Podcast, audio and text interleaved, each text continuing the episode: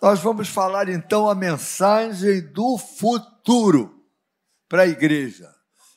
Vamos orar, vamos, Claudete. Levanta a sua mão lá para a galeria. Qual o nome da nossa irmã que. que... Conta para mim o nomezinho dela, para nós orarmos. Gisela. Meus irmãos, erga a sua mão lá na, na direção da Gisela.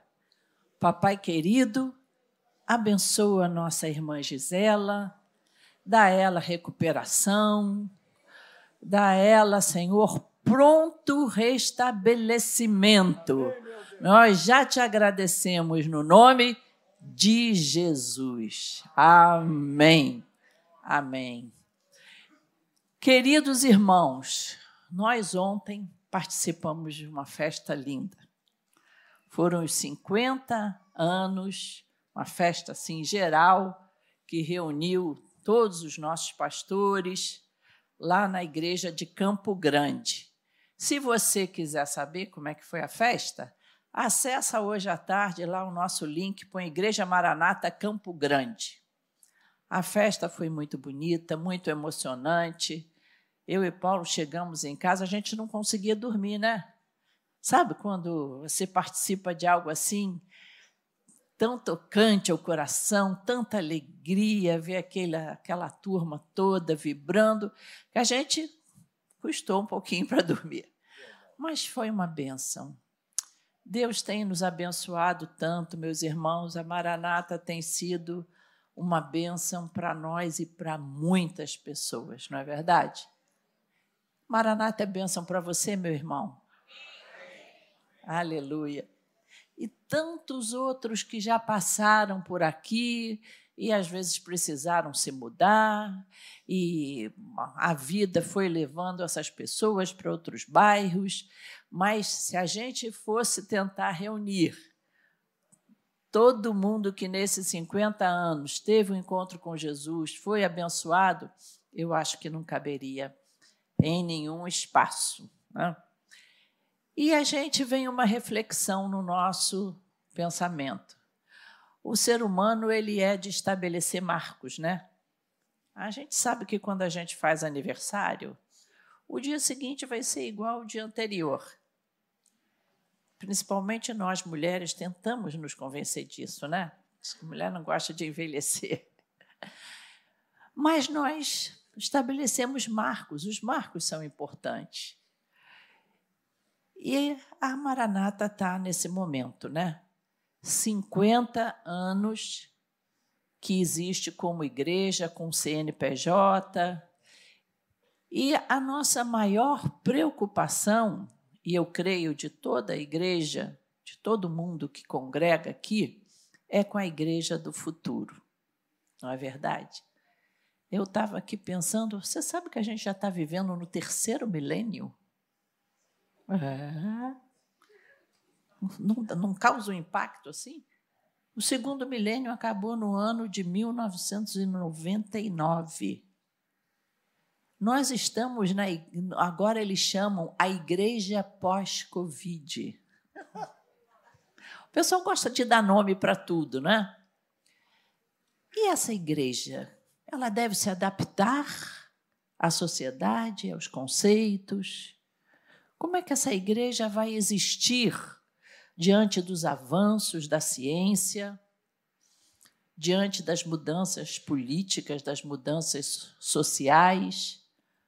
Como que nós devemos tocar a igreja do Senhor para frente? Como deve ser essa igreja? E para isso, nós vamos voltar ao início de tudo.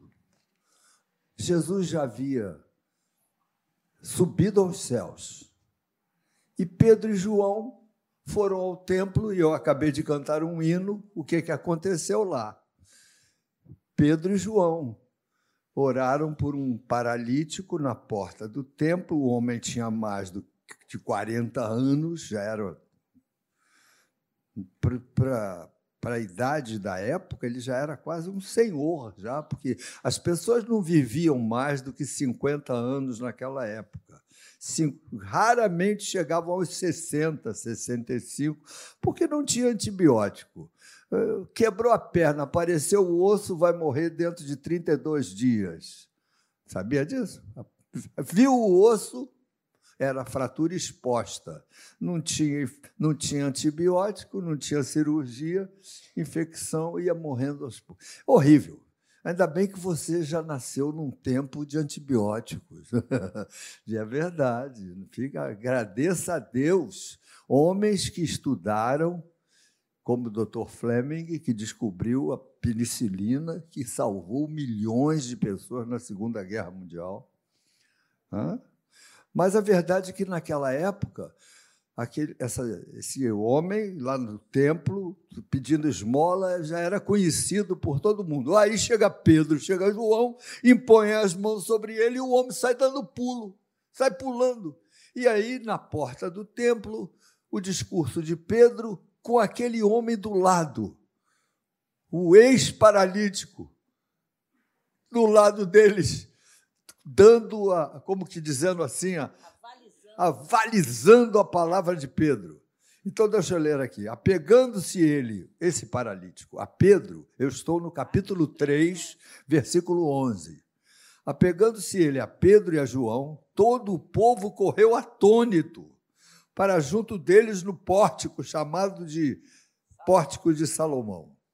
E à vista disso, Pedro se dirigiu ao povo. E agora vocês vão prestar atenção nesse discurso de Pedro, porque, meus irmãos, a base da nossa fé está aqui nesse discurso. O que Pedro falou é o que nós precisamos como igreja para tocar a obra de Deus. Você precisa, que você que quer ser discípulo de Jesus, esse é o nosso compromisso de sermos discípulos. Pedro disse o seguinte: israelitas, mas aqui podia ser cariocas, porque a mensagem é para todo mundo. Por que vos maravilhais disso? Ou por que fitais os olhos em nós, como se pelo nosso próprio poder ou piedade o tivéssemos feito andar? Não olhem para nós. Nós somos, fomos simplesmente, é, como é que eu vou dizer? Instrumento. Instrumento desse milagre. Não olhe para nós. Por isso que nossa igreja tem um bom hábito. A gente ora pelas pessoas, mas quem ora é a igreja, os pastores. E se a pessoa é abençoada, não foi o Paulo, não foi o Patrick, não foi o pastor David, a Cláudia, foi Jesus. A glória é sempre de Jesus. A glória não é nossa. Nós que oramos por você que está aí no, YouTube, se você for abençoado, fica sabendo, foi Jesus.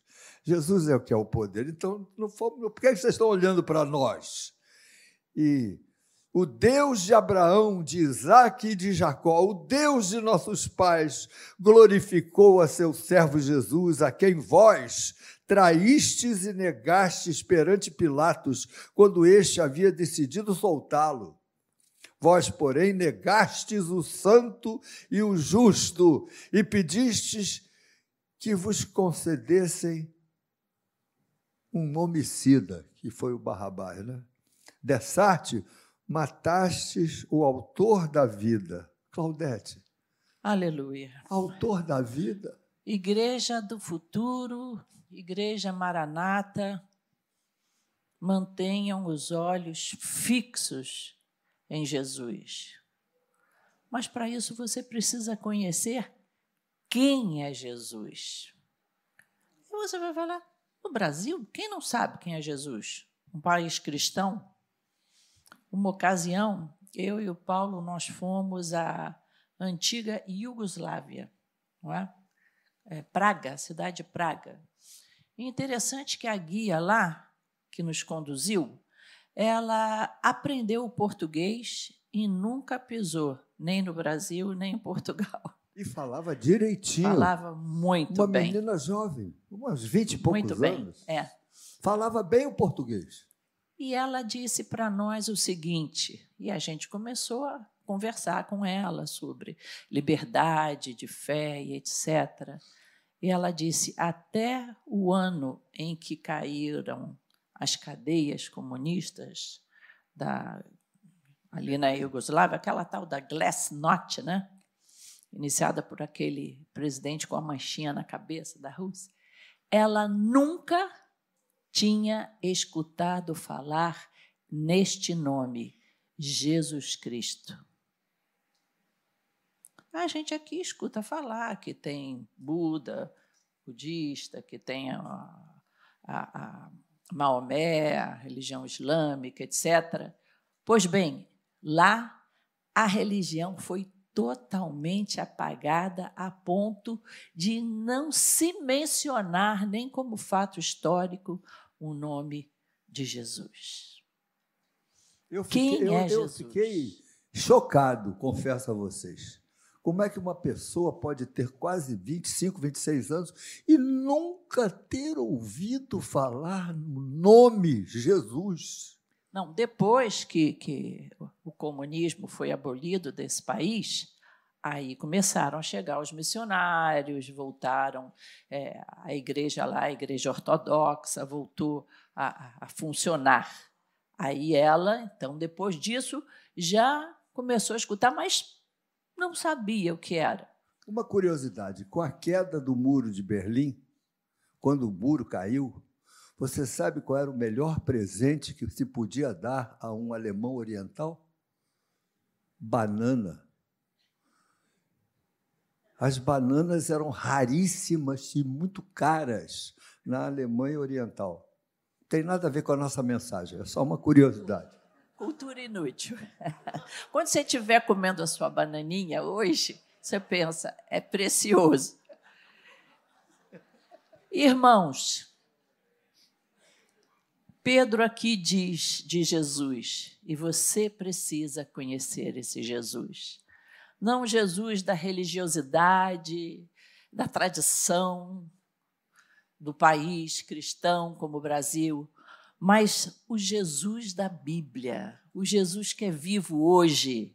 Uma das maiores descrições, de, descrições de Jesus foi o apóstolo João que fez. Ele disse assim: no princípio era o Verbo. E o Verbo estava com Deus. E o Verbo era Deus.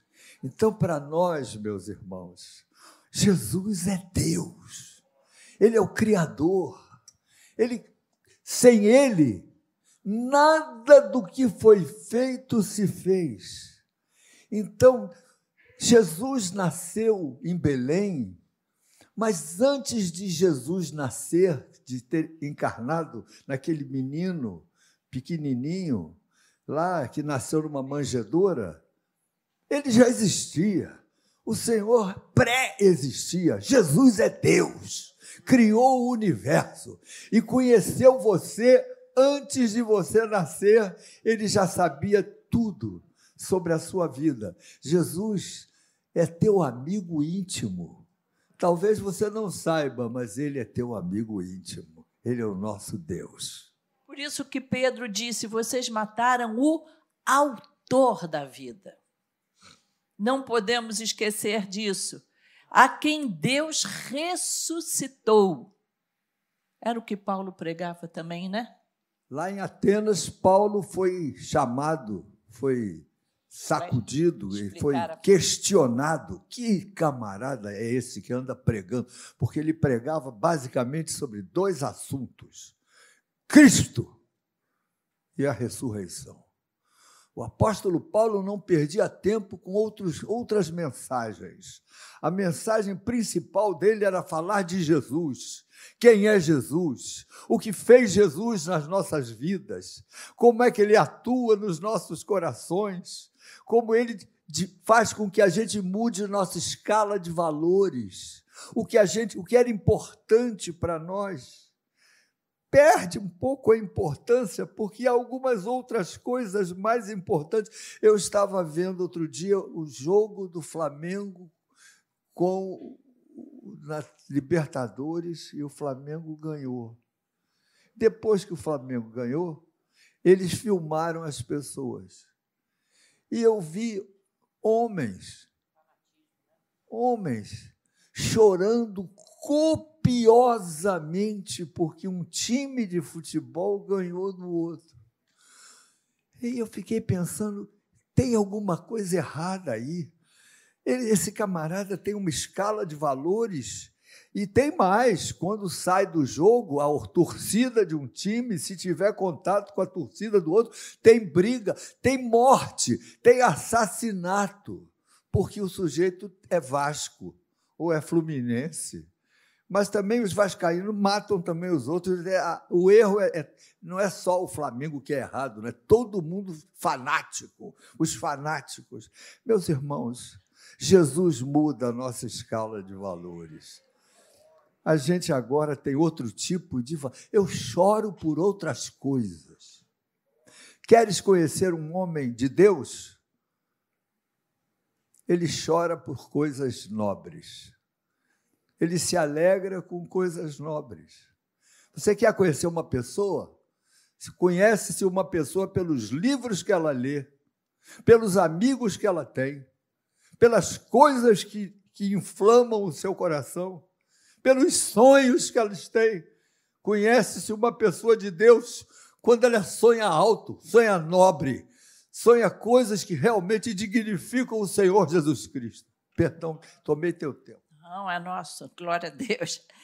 Irmãos, Jesus é o autor da vida. Ele é o Deus que ressuscitou. Moçada lá de cima da galeria que está super atenta na mensagem. Guardem isso no coração de vocês. O mundo vai tentar dar um, um, um caráter à pessoa de Cristo adaptado, como se fosse aquele um bom, um bom profeta. Ninguém fala mal de Jesus, não é verdade? É um homem bom. Outros vão dizer que foi é, é, um, um, mestre, é, um profeta mas que não tem participação ativa na vida de vocês. Mas Jesus Cristo ressuscitou. Guarde o seu coração das influências que tiram o poder da ressurreição na vida de Jesus. Proteja o seu coração, porque esses dias que vêm por aí, cada vez mais vão jogar água nessa mensagem de que Jesus é o autor da vida. Ele é aquele que ressuscitou e vive entre nós. Pela fé em o nome de Jesus, eu estou no versículo 16. Pela fé em o nome de Jesus é que esse mesmo é que esse mesmo nome fortaleceu a esse paralítico aqui, esse homem que agora vocês estão vendo e reconheceis e o paralítico lá do lado. Sou eu, sou eu, sou eu. Isso abalou o coração daqueles homens. Então, sim, a fé que vem por meio de Jesus deu a esse deu a este saúde perfeita na presença de todos vós. Olha que coisa linda, meus irmãos. É a fé em nome de Jesus que faz a gente ter bênçãos. Se você quer ser abençoado, você precisa pedir ao Senhor: Senhor, enche o meu coração de fé. Porque, meus irmãos, a gente nem tem fé quando quer ter. A fé é, é uma moeda de dois lados. É Deus que te dá a fé e é você que recebe a fé. Deus pode te dar a fé e você rejeitar. Então tem que ter a tua participação, mas você não é o dono da bola. É Deus que coloca no seu coração essa semente de fé. Portanto, diz a Bíblia, hoje, se ouvirdes a sua voz, é condicional. Se ouvir, não endureçais os vossos corações. Você pode endurecer. É por isso que tantas pessoas entram aqui até na igreja, ouvem a mensagem, ouvem os louvores, veem pessoas abençoadas e isso não os sensibiliza, eles saem totalmente anestesiados, fechados. Parece que a fé não brota, não desenvolve, porque essa semente é uma semente de Deus para que nós nem possamos nos gloriar. Olhem para mim, eu sou um homem de fé. E daí? Não foi você que plantou a fé no seu coração, você é fruto do amor e da misericórdia de Deus. Deus escolheu você. e você não merecia, mas Deus escolheu você. Durma com um barulho desses. Eu não entendo também porque Deus te ama, ainda bem que eu não sou Deus. Se eu fosse Deus, ia ser uma tragédia. Eu ia sair matando um monte de gente, um monte de safado. Deus ama você. E se você está aqui nesse domingo de manhã, eu tenho certeza que Deus tem um propósito na sua vida. Deus escolheu você, meu filho. Olha para quem está do seu lado, dá um sorriso para ele e diz assim: Você sabia que você é um escolhido? Você sabia que você é um escolhido? Deus escolheu você, meu filho. Não importa o que você está passando, Deus escolheu você para te abençoar. Abre o coração, abre a alma. Deixa o Espírito Santo tocar no seu coração.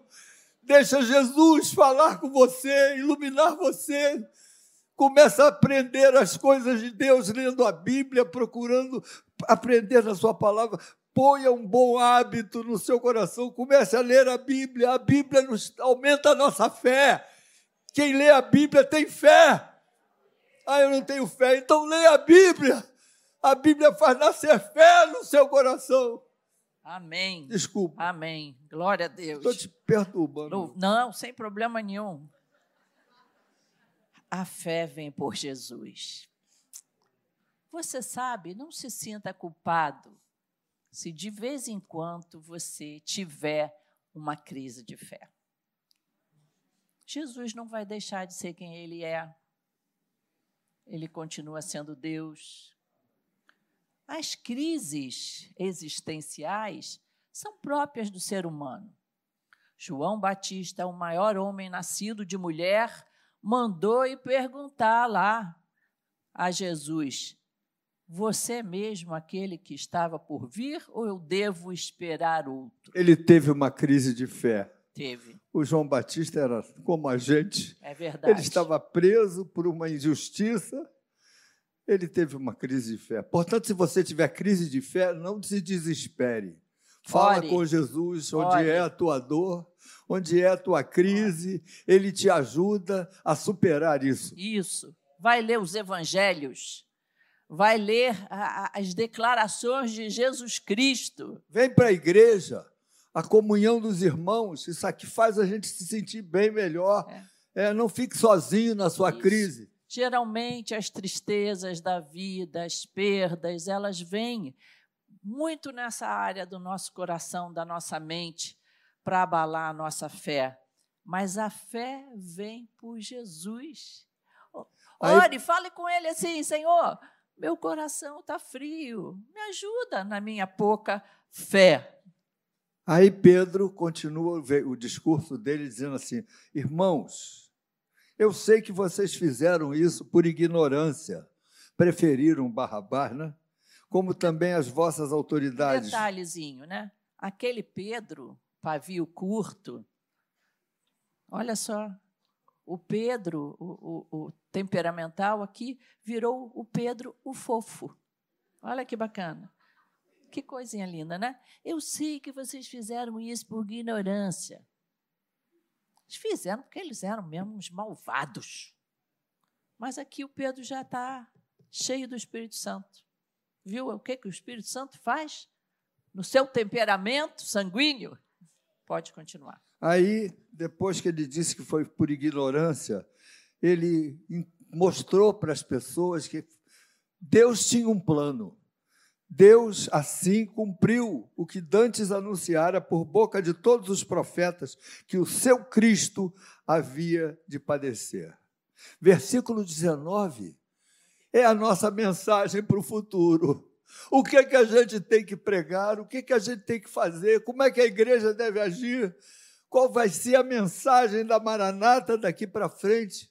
Em primeiro lugar, Jesus é o autor da vida. Em segundo lugar, a gente precisa mesmo de arrependimento. Nós temos, mas só se arrepende quem se humilha. Os, os vaidosos, os soberbos, os arrogantes, os orgulhosos não se humilham. É pouco. Eles morrem, mas não perdem a pose.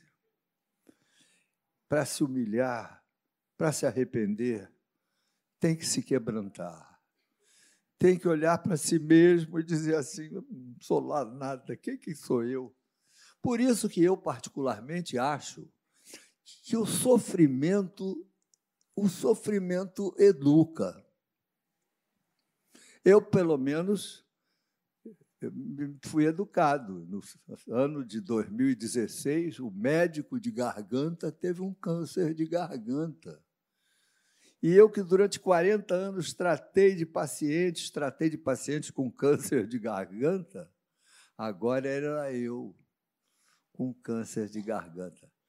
Aí foi aquele sufoco que vocês já sabem, aquele tempo todo que eu fiquei tomando, fazendo radioterapia, emagrecendo, etc. Tudo bem. Mas, quer saber?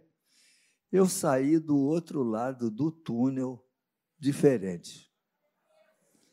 Olhando para as pessoas com mais tolerância. Eu cresci, irmãos. Eu acho que o sofrimento quebra um pouco a nossa giripoca. Eu não sei o que é giripoca, mas quebra. Arrependei-vos e convertei-vos para serem cancelados os vossos pecados, a fim de que da presença do Senhor venham tempos de refrigério.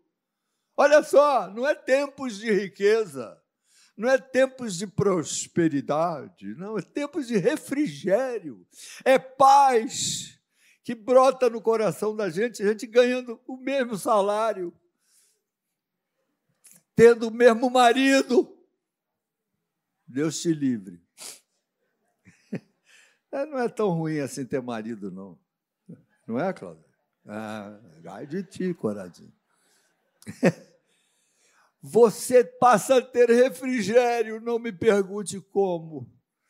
O Espírito do Senhor faz com que você tenha paz. Quem sabe alguém aqui me ouvindo nessa manhã, ou nessa tarde, ou nessa noite, que está precisando de paz.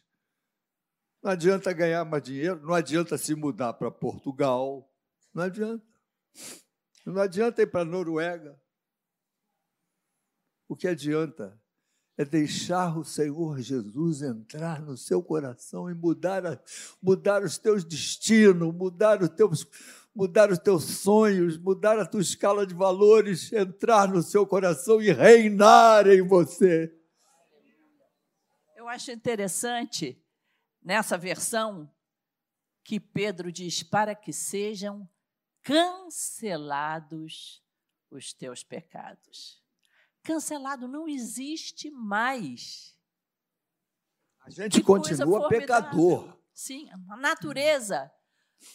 Aquele pastor que esteve aqui conosco, que lá de Minas, ele. Eu esqueci o nome dele. A Mauri? Não, não. A Mauri. Pastora Mauri tem um testemunho captei, fantástico. Captei. A mensagem. Pastora Mauri era um jovem da pesada. Drogas, pequenos furtos, arruaceiro. A mãe dele chegou a pegá-lo e levá-lo para o juiz de menor. Ah, eu estou querendo entregar meu filho, cuida Vocês dele. lembram do pastor Amauri? Esse raça Amauri? ruim não serve. Lembram é. do pastor Amauri? Pois bem, a mãe foi na casa da juíza, cidade pequena, né, para entregar ele. Aí a juíza falou: não, não, não, a obrigação é tua de criar teu filho. Agora escolhe um lugar para criar teu filho. Está aqui o endereço da igreja. Viu, pais? Escolhe um lugar. Ah, mas ele não vai querer ir. Não interessa. Vai mesmo de mau humor, meio chateado, conversando na galeria, mas não tem problema vai. ó, ó, pastora. Vai, que depois ele vai ser abençoado. Pois bem, o Amauri se converteu. Numa crise dessas existenciais que chega por volta dos 18, 19 anos, 20 anos, ele teve um encontro com Jesus. Ele se transformou um pastor tão ungido. Aí quis arranjar um emprego. Quis arranjar um emprego. Só que era daquela época, o pessoal mais velho lembra que você tinha que levar o nada consta. Quem é que lembra desse nada consta? É, os velhos. Acho que não existe mais isso hoje, não, né? Ou seja, a ficha, né? Para ver se tinha a ficha limpa. Aí ele foi lá na delegacia falar com o delegado. O delegado botou lá. Sabe aquele computador 386 que saía aquelas folhas picotadas? Quem lembra disso? Não, não fala, muda de assunto. Pois bem, naquele computador começou a sair a folha picotada e elas iam grudadas uma na outra, né? Começou a cair lá no chão. Aí o delegado falou para ele: Olha, Mauri, tá difícil. Tá isso aqui, ó. Arrombou a loja tal, arruaceiro lá, furto aqui, droga, foi pego com droga, o negócio tá difícil. Não era ficha limpa. Ele não era ficha limpa mas o delegado era um homem de Deus. E numa cidade pequena, quando alguém se acerta, todo mundo sabe. Sabia que o Mauri agora ia para a igreja. Sabia que ele era um novo homem, que ele tinha tido uma experiência de arrependimento. Você sabe o que, que o delegado fez? Pegou os papéis, isso, Faz a, a parte assim, teatral, por favor. Pegou os papéis. Rasgou tudo. Rasgou tudo e foi lá no delete Qual do delete? computador.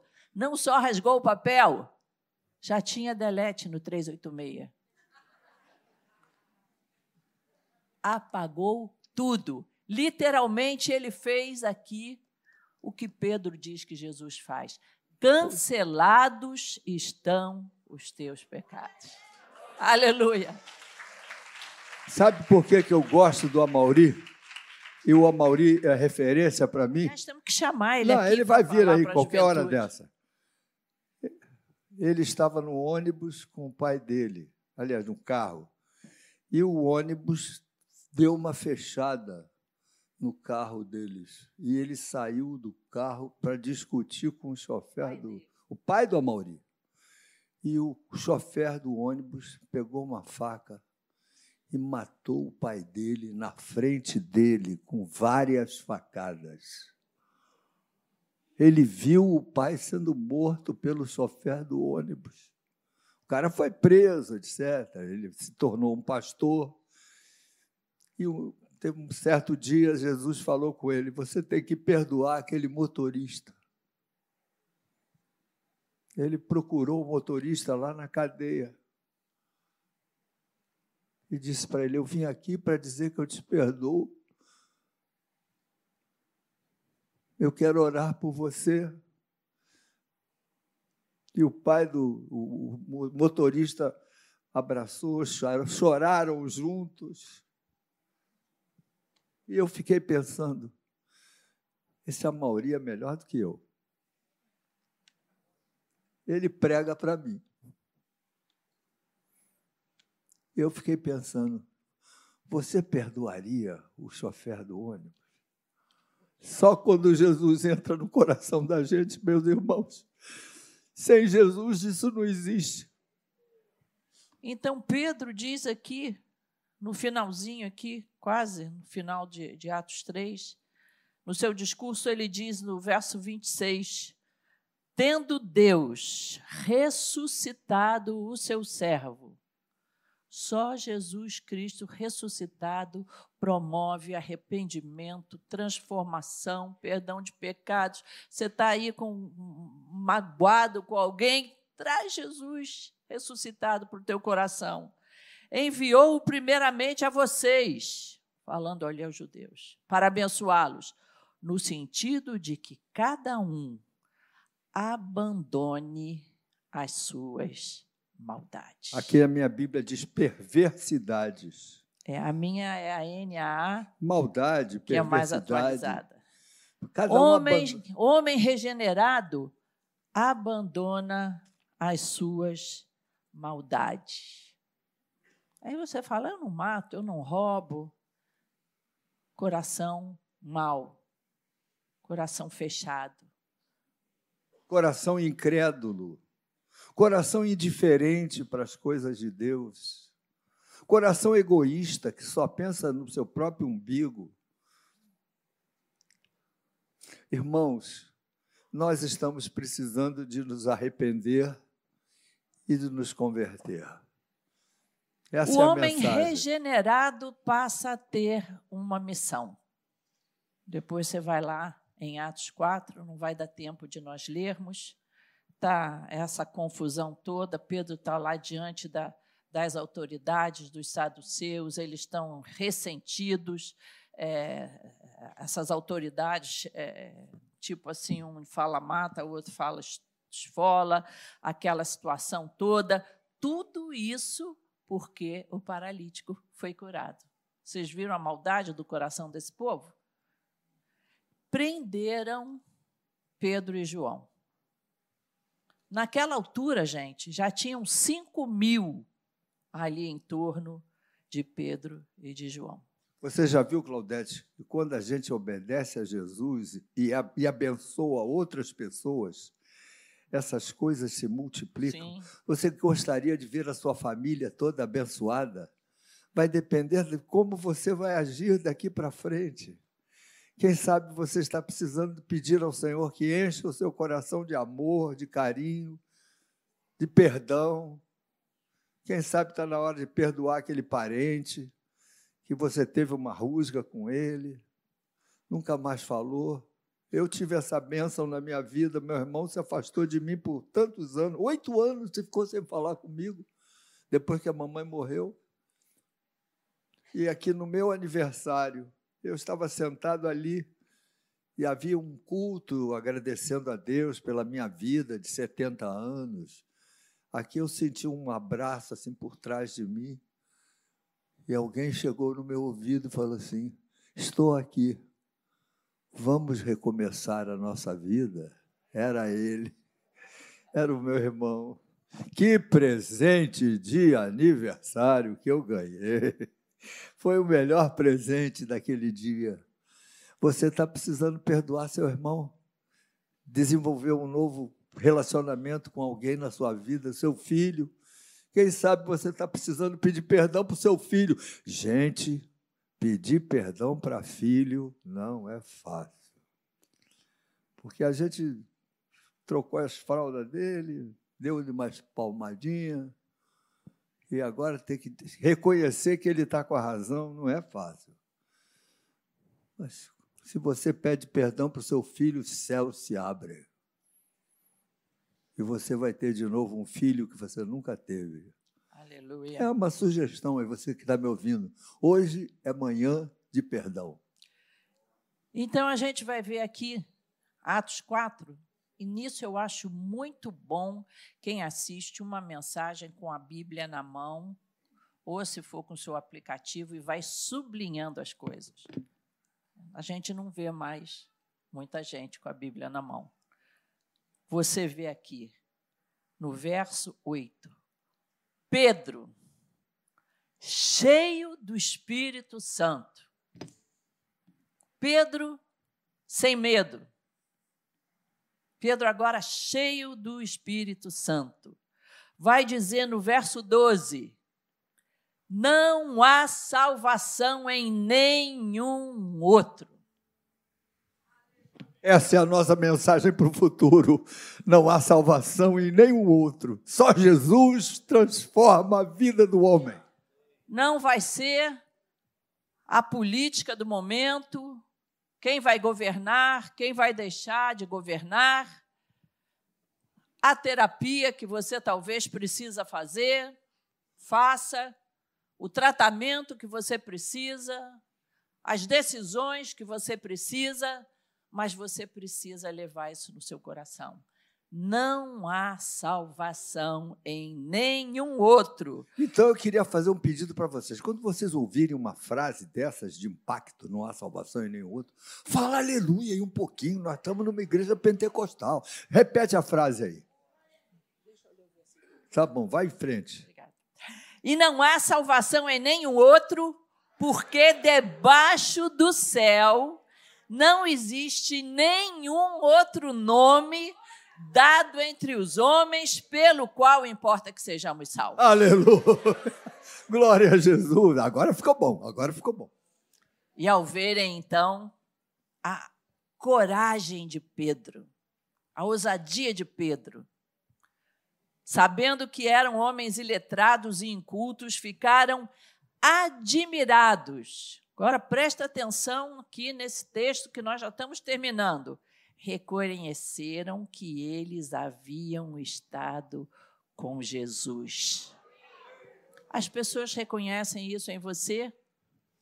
As pessoas reconhecem Cristo na sua vida? Você fala que você é crente, vai à igreja, e isso e aquilo, e fica recitando aí versículo no, no seu trabalho, jogando assim aqueles versículos na cara da família, né? porque a família ainda não aceitou a Jesus. Eu quero saber o seguinte: eles reconhecem Jesus Cristo na sua vida, reconheceram ali.